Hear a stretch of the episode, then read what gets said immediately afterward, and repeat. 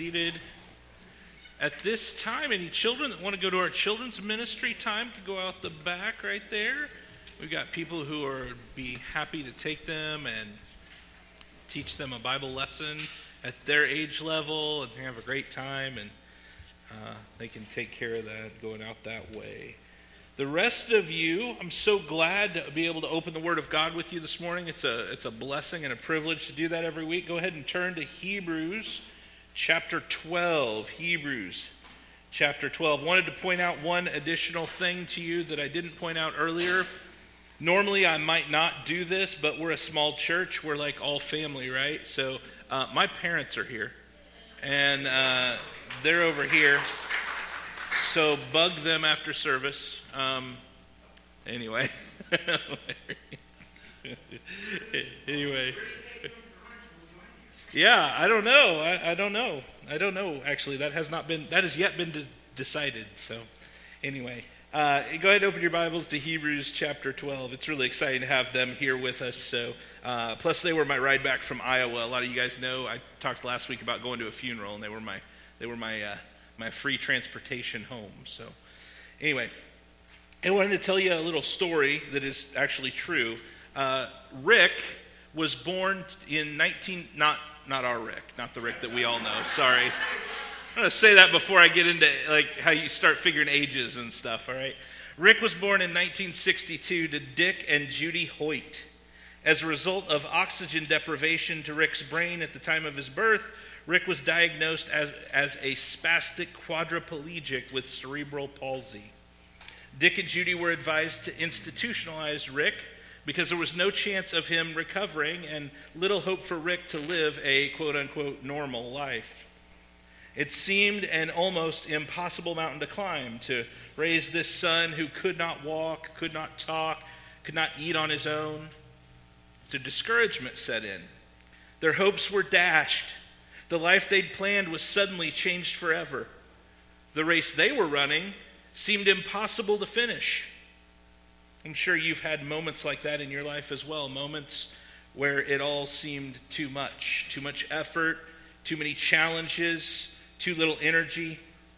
Some of you may have dragged in here today and you're just absolutely exhausted. You've come in from a week in the world, you feel like you're banged up, you know, you've got an ear hanging off, your arm's broken, you feel like you've completely failed as a believer.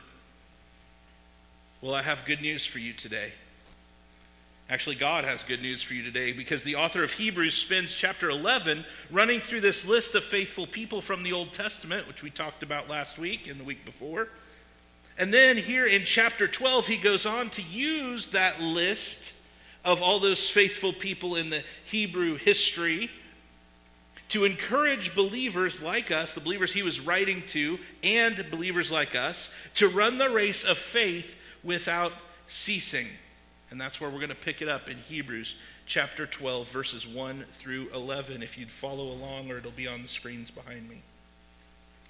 Therefore, since we are surrounded by so great a cloud of witnesses, let us also lay aside every weight and sin which clings so closely, and let us run with endurance the race that is set before us, looking to Jesus, the founder and perfecter of our faith, who for the joy that was set before him endured the cross, despising the shame, and is seated at the right hand of the throne of God.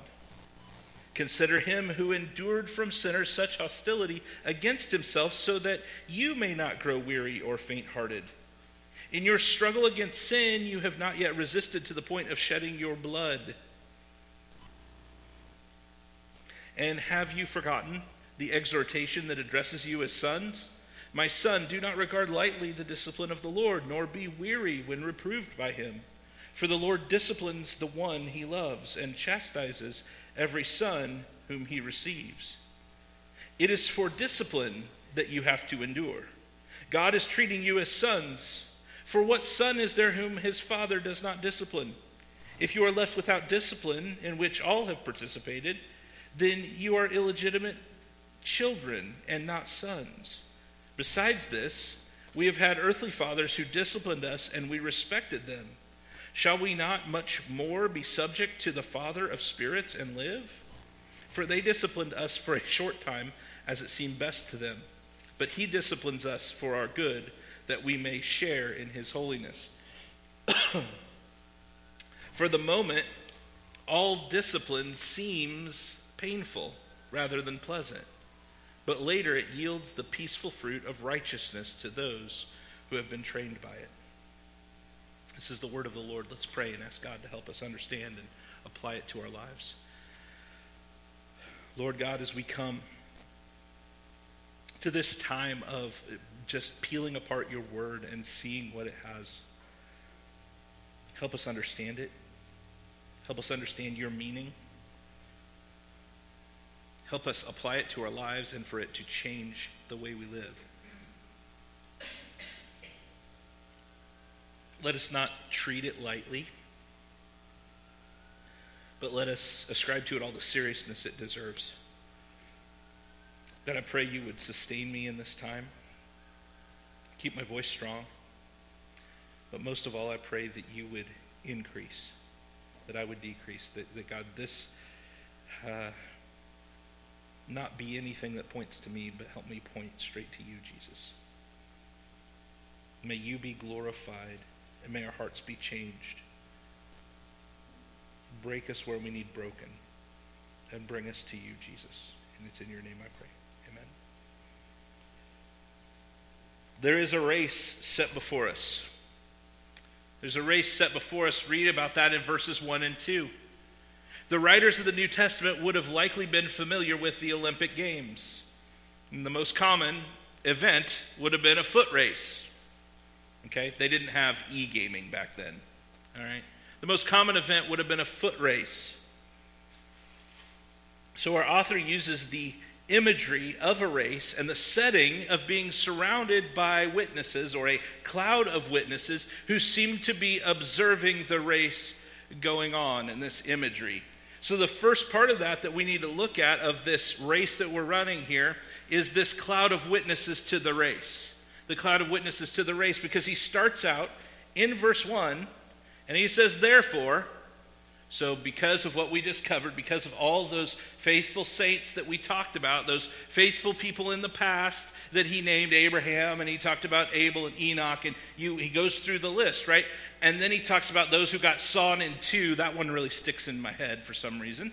Uh, it got those that got sawn in two and were persecuted and despised and all of that. And therefore, he says, therefore, because of that, because that was true, since we are surrounded by a great cloud of witnesses, those folks, let us lay aside every weight and sin which clings so closely, and let us run with endurance the race set before us. And he goes on, okay? A lot of commas in that sentence. It's a very long, there's a very long sentence, as our author often does. He's saying because we have the example of those in the hall of faith, because we have this great cloud of faithful people who came before us, because we have this vast history of men and women who have been sustained in their faith by God and have remained faithful through various trials and sufferings, because we have their example of faith, of trusting God and acting in their lives as if they take God at His word, as if they trust in his promises that he has made to them, and their lives, their actions reflect that. That's what we talked about last week. He talks about this cloud of witnesses almost, almost as if they were like spectators in an athletic arena watching us run. I watched a football game yesterday. Um, I won't say which one because I don't want to bring any more pain to Jordan. But um, I watched a football game yesterday. And guess what? There were a lot of people surrounding those players watching them play football. So I get this image of being surrounded by a bunch of faithful people. We have their example, and we're running. And we're running. The purpose of pointing out this cloud of witnesses, though, has never been listen, the purpose of him pointing this out was not that his original audience should ever focus on the, the witnesses. Okay? The point was never that we should focus on the witnesses, the cloud of witnesses. The point is that we should see that they trusted God's promises and He came through on what He promised. And that should help us to persevere in the faith, to endure trials and testings. The author was writing to these Hebrew Christians, remember, and they were being tempted and even pressured to walk away from their faith in Jesus and return to that old covenant way of worship and belief and practice. And he wants them to see that there was this great cloud of witnesses that came before him who had a faith in the coming Redeemer. We said it was a messianic faith that they had in the promised Messiah and to follow their example as it shows them to trust the promises that God made in Jesus. And therefore, that would be an encouragement to these Hebrew Christians who are facing all kinds of pressure to not walk away. And that's what it should be for us as well. He says for them to run, to run, let us run. If you're taking notes, I want you to write down uh, letter B. If you've been not taking notes, that's going to sound weird. But uh, let us run unhindered. Let us run unhindered. I was reading through this when just my initial read through this passage to get ready for the sermon this week. And I read through it. So therefore, since we're surrounded by such a great so great a cloud of witnesses, which is very familiar, right? And sometimes sometimes when there's a very familiar passage, we sort of buzz by it and we don't like think to pull it apart. And he goes on, and down later in the verse, he says, And let us run with endurance the race is set before us. And I was like, huh. What is the race set before us? Like, we're supposed to run it. They were supposed to run the race. So maybe I should figure out what that race is. I mean, I have a hunch at this point, like as I'm reading it through the first time, like, I think I know what he's talking about. But sometimes I've read context clues in the Bible and I've found that sometimes what I think they're talking about isn't really what they're talking about, or it's not fully what they're talking about. So I was like, well, what is this race set before us? So, with the context and everything in, by the way, I'm, i was right. With the context and everything, it's persevering in their faith amid persecution and the temptation to fall back. In other words, the race is running the Christian life or living a Christian, Christ following life. That was what they were to do was to continue on in faith, obeying the commands of God, following Jesus, worshiping Jesus, sharing the gospel, making disciples, and not fall back. Well, that's just living a surrendered Christian life, or just living the Christian life, because there's not anything such as a non surrendered Christian life. It's living the Christian life. So the race set before them was persevering, following Christ, and the race set before us is persevering, following Christ, living the Christian life. The life of faithfully following and worshiping Jesus Christ. And the author tells them to lay aside anything that holds them back. So we should lay aside anything that holds us back. Now, this, talking about this, this passage, this verse, immediately brings an illustration to my mind from popular culture a few years ago. We used to watch with pretty regular, uh, pretty regularity, uh, a show that was on TV on NBC called The Biggest Loser. Now, I don't know if you're familiar with this, but uh, if you remember it, it's a bunch of very overweight people who compete to lose weight and live healthier lives. And you'd have these coaches, Jillian Michaels and uh, Bob. Bob was nice, Jillian was super mean. Uh, and they would work people's tails off. Anyway, in one of the later episodes each, each time, they would have some kind of challenge where these people had lost like 100 pounds, 50 pounds, 60 pounds, 70 pounds, and they would have to put on like a vest that had that much weight that they had lost on it, and then like they would have to do a challenge or run a mile or something wearing all that weight that they had lost. And they would get like super tired, like, oh my gosh, I can't believe I was carrying all that weight. I can't believe. And then at the end, they would be able to take it off and they could move so much more free and much faster. And they realized how much that weight that they had been carrying around was hindering them, it was holding them back. I like that as an illustration for this verse, okay? This verse is not about weight loss, all right?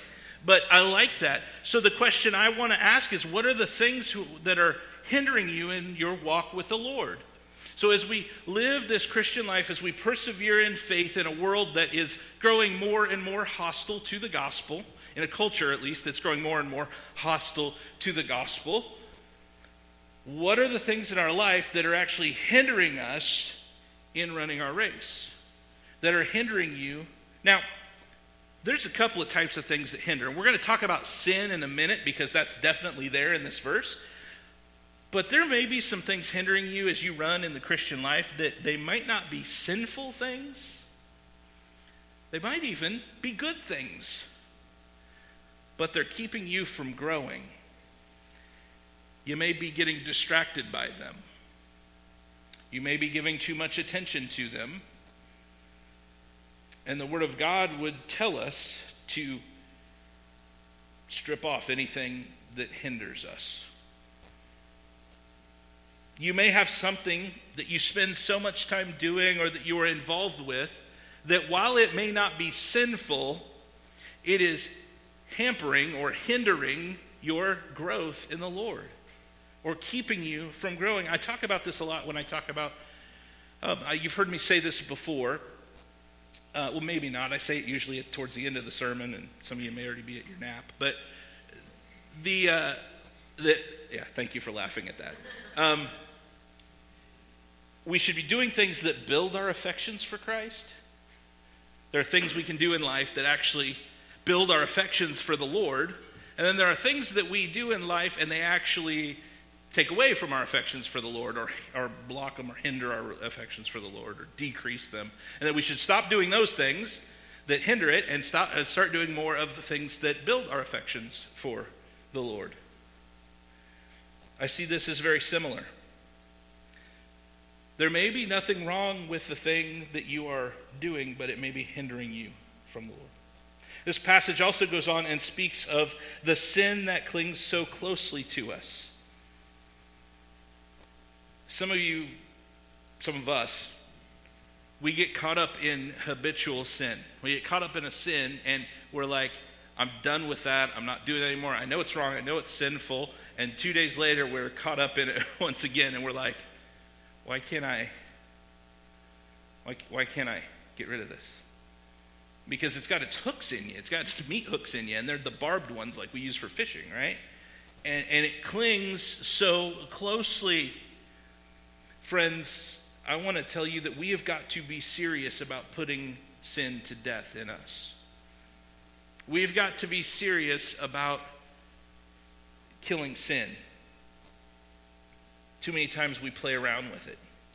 C.S. Lewis, in his sermon, The Weight of Glory, said this If we consider the unblushing promises of reward and the staggering nature of the rewards promised in the Gospels, it would seem that our Lord finds our desires not too strong, but too weak. We are half hearted creatures fooling around with drink and sex and ambition when infinite joy is offered us like an ignorant child who wants to go on making mud pies in a slum because he cannot imagine what is meant by the offer of a holiday at sea. We are far too easily pleased. We are far too easily pleased with our finite stuff that we're interested in, that, that we get distracted by, that we let hinder us, because we can't imagine that God might have something better in store for us. But that's exactly what the promises of God in Scripture tell us. We play around too much with sin. We go where everyone else goes. We get involved in what they get involved with. And then we look up and we notice that our lives are starting to look like the world.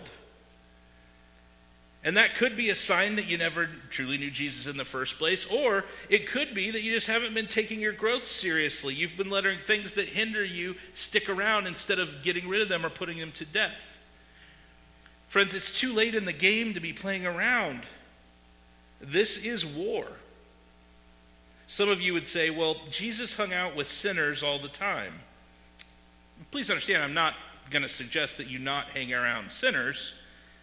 We should be around people who don't know Jesus for the reason of helping them know Jesus and loving on them in that way. But some who say that Jesus oh, well, it, it, talk about how G, who Jesus spent his time with. And he was always with people who, you know, were the outcast and the downcast and the sinners. And he was always around the people who were, who were deep in that stuff. I want to suggest to you that you might be a little confused about who you are in that story. You're not Jesus. You're the sinner that's deserving of hell who came to earth. Uh, uh, excuse me, the, you're the sinner deserving of hell who Jesus came to earth to dwell among and to give his perfect life for on the cross. And we can't play around with sin. John Owen wrote, Be killing sin, or sin will be killing you. So, yes, we need to be rubbing elbows with lost folks for the purpose of having the opportunity to share the gospel with them.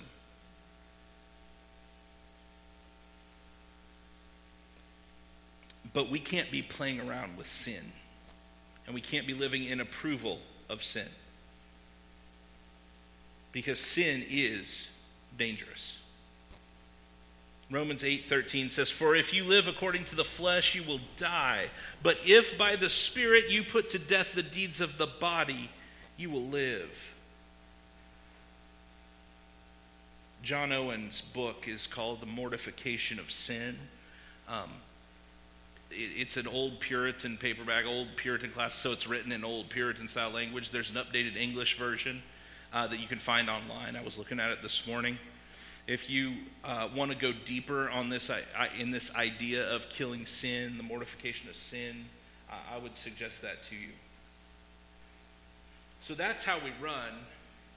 One way we run is by we kill sin. We take off what keeps us from running. If you got sin and you're like, I got this, repent. So, what's the other way we should run? What's the other way that we are told to run? We're to be looking to Jesus as we run. We're to be looking to Jesus as we run. Verse 2 picks it up mid sentence. Looking to Jesus the founder and perfecter of our faith, who for the joy that was set before him endured the cross, despising the shame, and is seated at the right hand of the throne of God. This is the way we should run with our eyes fixed firmly on Jesus. Without having our eyes fixed firmly on Jesus, we will fail. It is only God who enables our running, who strengthen strengthens us for the race, provides our strength for it.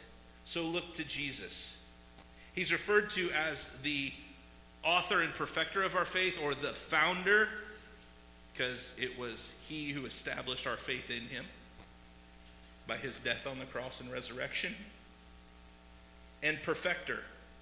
When it calls him the perfecter of our faith, what that means is the one who brings it to successful conclusion. So he is the founder of our faith and the one who will bring our faith to its successful conclusion in eternity. Notice how that depends all on him and none on you. And that's really good news, friends. That's really good news.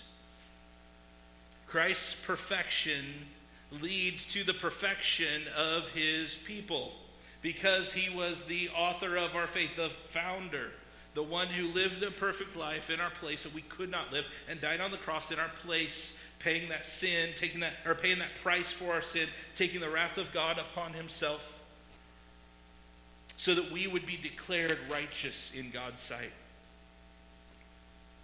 His perfection leads to the perfection of his people at the end and the Bible tells us here that for the joy that was set before him, he endured the cross, despising the shame. The cross of Christ represents the greatest suffering in history because it was physical suffering of being nailed in the wrists and the feet, the hands and the feet, and hanging on a cross, basically asphyxiating in front of a bunch of people. You were probably naked at the time. There's a bunch of people watching you die. But it was physical suffering plus suffering of the wrath of God. The greatest suffering in history. poured out on Jesus on the cross.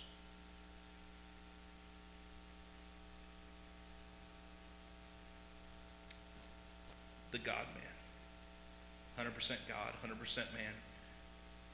Giving his perfect life in the place of sinners and dying so that we would not face the wrath of God, but could have forgiveness of our sins, new life in Christ, and get on the racetrack and run. And in the end, experience his perfection.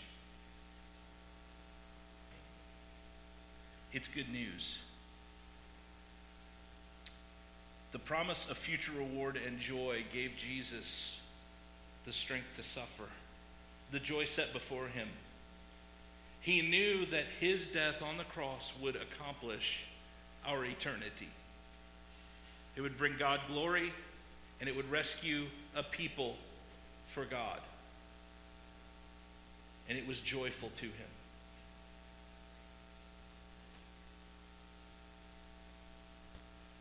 Crucifixion was naked and in public, and inflicting prolonged pain on the victim meant to shame them as well as kill them. And this he walked with for you, walked through for you. And the scripture tells us that he is now seated at the right hand of God. So he raised from the dead. Three days later, by the power of God, Jesus went from all the way dead to all the way alive and ascended into heaven where he's seated at the right hand of God. Now, many weeks ago, when we talked about the high priest and Jesus as our high priest, we talked about the fact that when the high priest was in the tabernacle or the temple, and they were taking care of all of their duties, and on the Day of Atonement, and they were managing, the, doing the blood and everything, that they did all of that while standing but when the priest was seated, his work was done. The priest didn't sit down while they were working. When their priestly work was done, they seated. A seated high priest signifies that the work is done and sin has been atoned for. And here we have Jesus, our high priest, as already told us in the book of Hebrews, seated at the right hand of God. The work is done, the atonement for sin has been accomplished.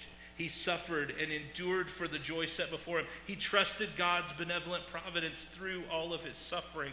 And that we find should move us to endure and to trust in God's promises and sovereign rule amidst our own suffering and hardship, which, if we're honest, seem pretty small compared to the cross and crucifixion in comparison. So we should run we should run unhindered. Hindered. We should run looking to Jesus. And then our author tells us in verse 3 to consider Jesus, to consider him. Consider him. If you look up the word consider, it means to reason with careful deliberation. This isn't purely emotional decision or faith. This isn't just looking to Jesus, thinking about him, and getting a warm, squishy feeling. I don't know if squishy is a word, but I think I just made it one. This isn't purely emotional decision or some kind of emotionally driven faith. Emotions are not bad, they're gifts from God, but we were never supposed to live solely based on how we feel. This is telling to think on. Consider and reason with careful deliberation about Jesus, his perseverance, his endurance, his suffering, and what it means for us. He says that we're in, he endured hostility that was not due him. he didn't deserve what was happening to him.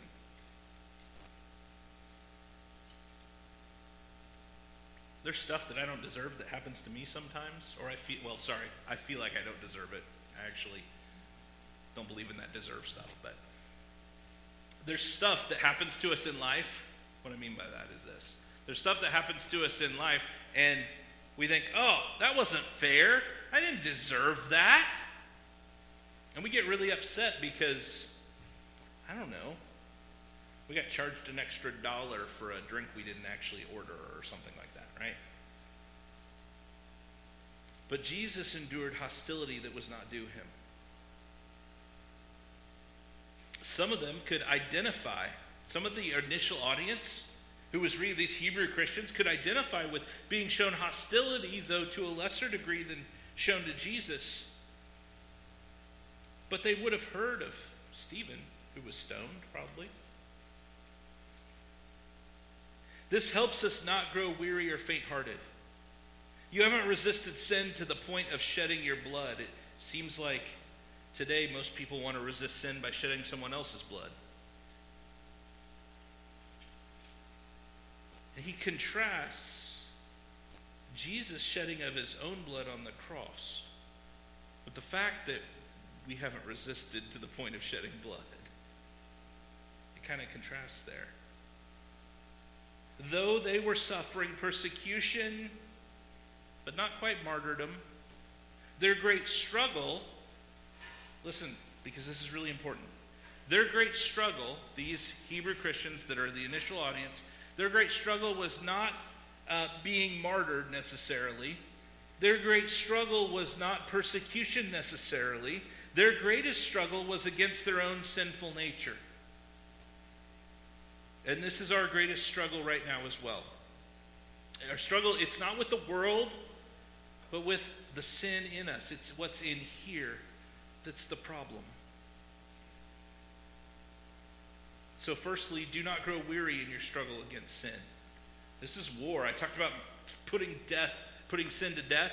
We're at war with sin. We must kill it in our lives because it wants to have you. But in Christ we have victory. He has defeated sin ultimately. And the author tells them again that they've not yet resisted to the shedding of their own blood. And then he goes on in verse 5 and it says, And have you forgotten the exhortation that addresses you as sons. And something there in your mind ought to change a little bit. The exhortation that addresses you as sons. That's actually what you see there is a citation. Remember, the, the um, author of Hebrews really wants to teach them how to read the Old Testament and how to read it Christologically. And here we have this citation of Proverbs 3 11 through 12. See, God's discipline proves that he sees believers as his children, as his sons and his daughters. God saves his children. We get to experience the wonderful doctrine of adoption, where God adopts us into his family, though we definitely don't deserve it because we are his enemies, and treats us as sons and daughters because, as followers of Christ, that is exactly what we are and we have the assurance of the love of God. We have the assurance of the love of God. If you're a child of God, you get the blessing of his discipline. Oh, Pastor, I thought you were going to skip the part about discipline. Nope. If you're a child of God, you get the blessing of his discipline. If you're not a child of God, you don't get his discipline. God disciplines his children. When we talk about discipline, uh, it's not necessarily punitive the way we think about it, but it's for our growth. You know, nobody likes that word discipline. Nobody likes that word, but very few people have a problem with the word training. And Michael Kruger says those two words, discipline and uh, training, they're just two sides of the same coin. See, discipline really is character training. Remember, character is who you are when no one's looking.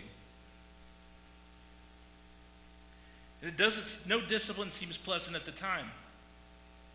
You need an illustration for that. If uh, a child is about to touch a hot burner on the stove, you raise your voice to them and you say no, or you smack their hand. And then they know not to do it. At the time, that is not pleasant for them. You know because they're crying, usually, right? It's not pleasant for them, but it's for their good. You're teaching them not to do something which you know will hurt them badly because you have more information and you know what you are trying to teach them.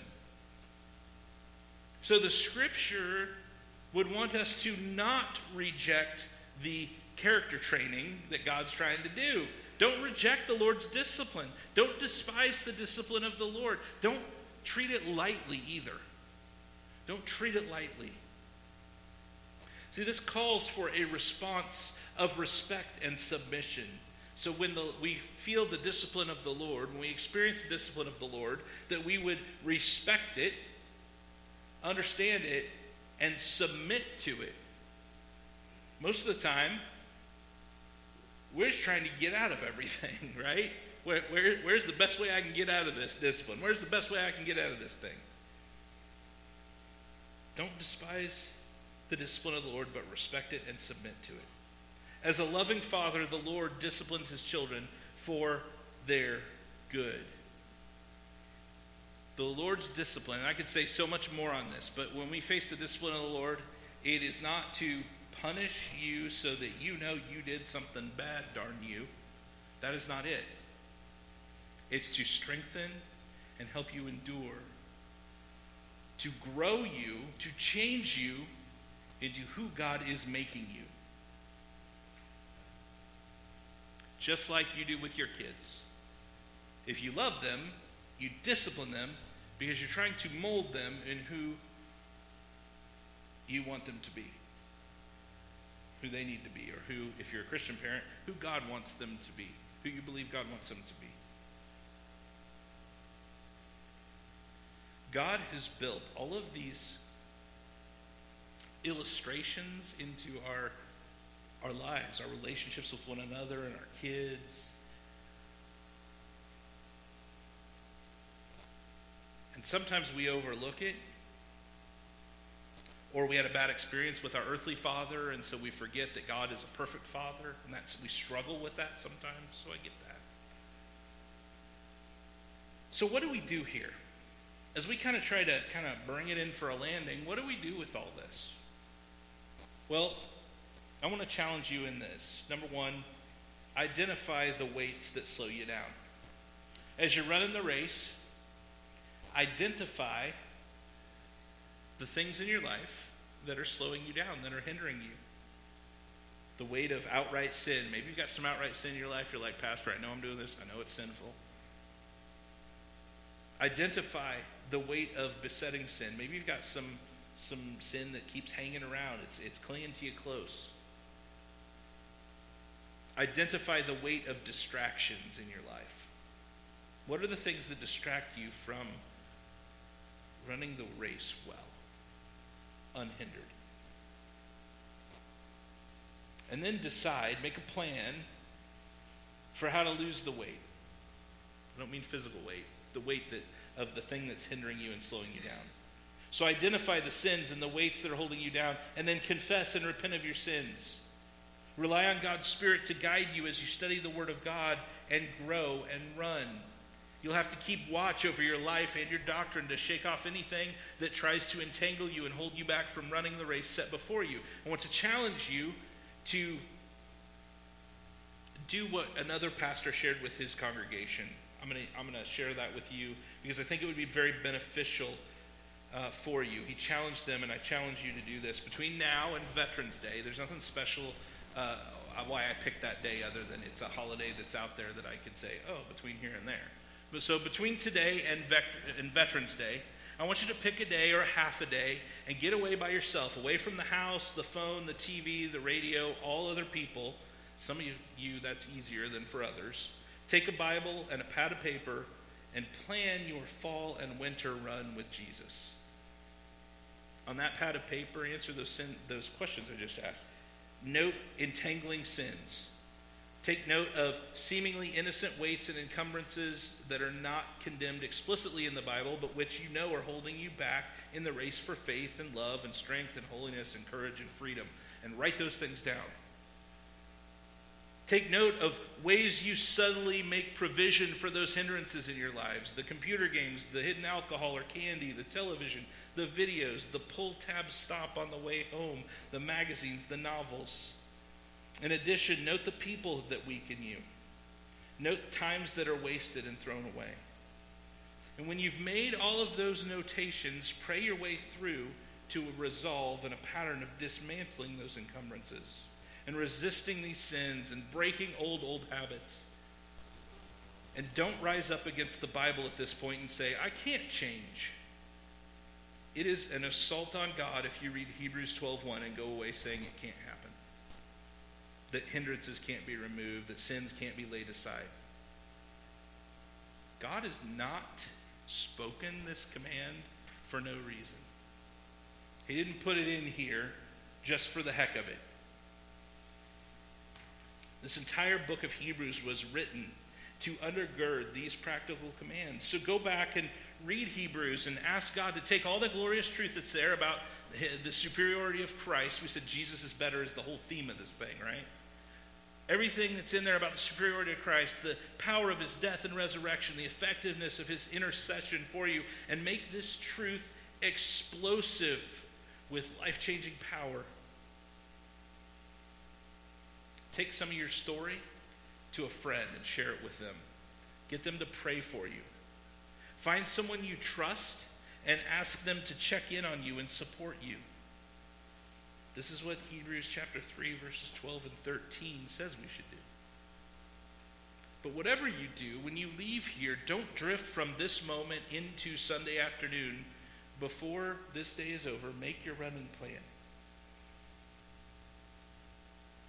At the beginning of this message, I talked about the Hoyt family Rick and Dick Hoyt. Let me tell you the rest of the story. This is my Paul Harvey moment? When Rick Hoyt was a teenager, he received a computer which enabled him to begin to communicate with his family through head movements. When he was in high school, Rick lear- learned about a five mile run to raise money for another child with a disability. He asked his dad if he would run the race with him. Now, Rick's father, Dick, was no runner. He had heart trouble. But how could he say no? So they ran together, Dick pushing Rick's wheelchair every step of the way. That night after the race, Dick remembers, Rick told us he just didn't feel handicapped when we were competing. Rick's realization turned into a whole new set of horizons that opened up for him and his family as Team Hoyt began to compete in more and more events together. Now they compete just, actually, this is written um, a few years back, but uh, eventually they competed just about continuously in marathon races. And if they're not, they weren't, if they weren't in a marathon, they're in a triathlon, a combination of 26.2 miles of running, 112 miles of bicycling, and 2.4 miles of swimming. Together, they've climbed mountains and once trekked 3,735 miles across America. For some 25 years, Dick has pushed and pulled his son across the country and over hundreds of finish lines. When Dick runs, Rick is in a wheelchair that Dick is pushing. When Dick cycles, Rick is in the front seat pod on his wheelchair attached to the front of the bike. When Dick swims, Rick is in a small but heavy, fir- firmly stabilized boat being pulled by Dick. Through March 2016, the Hoyts had competed in 1,130 endurance events, including 72 marathons and six Ironman triathlons. You can actually watch several videos about them on YouTube if you want. Sadly, Dick passed away on March 17th, 2021, at 80 years old. But why did I tell that story? Because I think that image is as close as we can find to what God is doing with and for us. We who think so highly of ourselves are no stronger than Rick in, his, in this spiritual race. But we have a Father who loves us, a Savior who died for us, and His Spirit empowering us. Because of them, we can run our race each and every day with confidence and hope. Therefore, run for the witnesses, for the joy, and for Jesus. And friends, you, you don't run alone. You don't run alone. The Father is pushing us over the finish line. Would you stand and pray with me? God, as we come to this time of uh, singing together one final time and of really responding to what you've said in your word, God, I pray you would take my efforts and use them. God, I pray that we would not walk out of here and let this morning into afternoon without considering our race with you.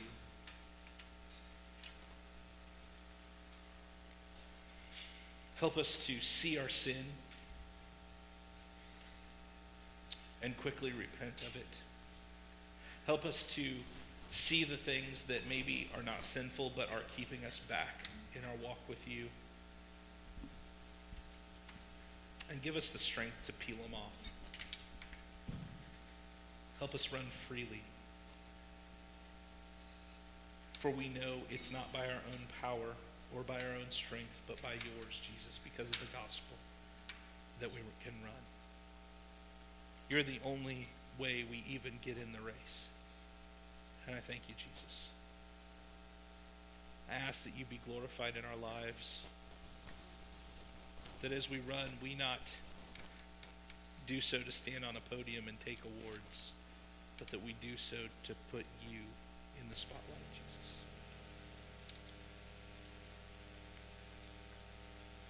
It's in Jesus' holy name I pray. Let's sing one.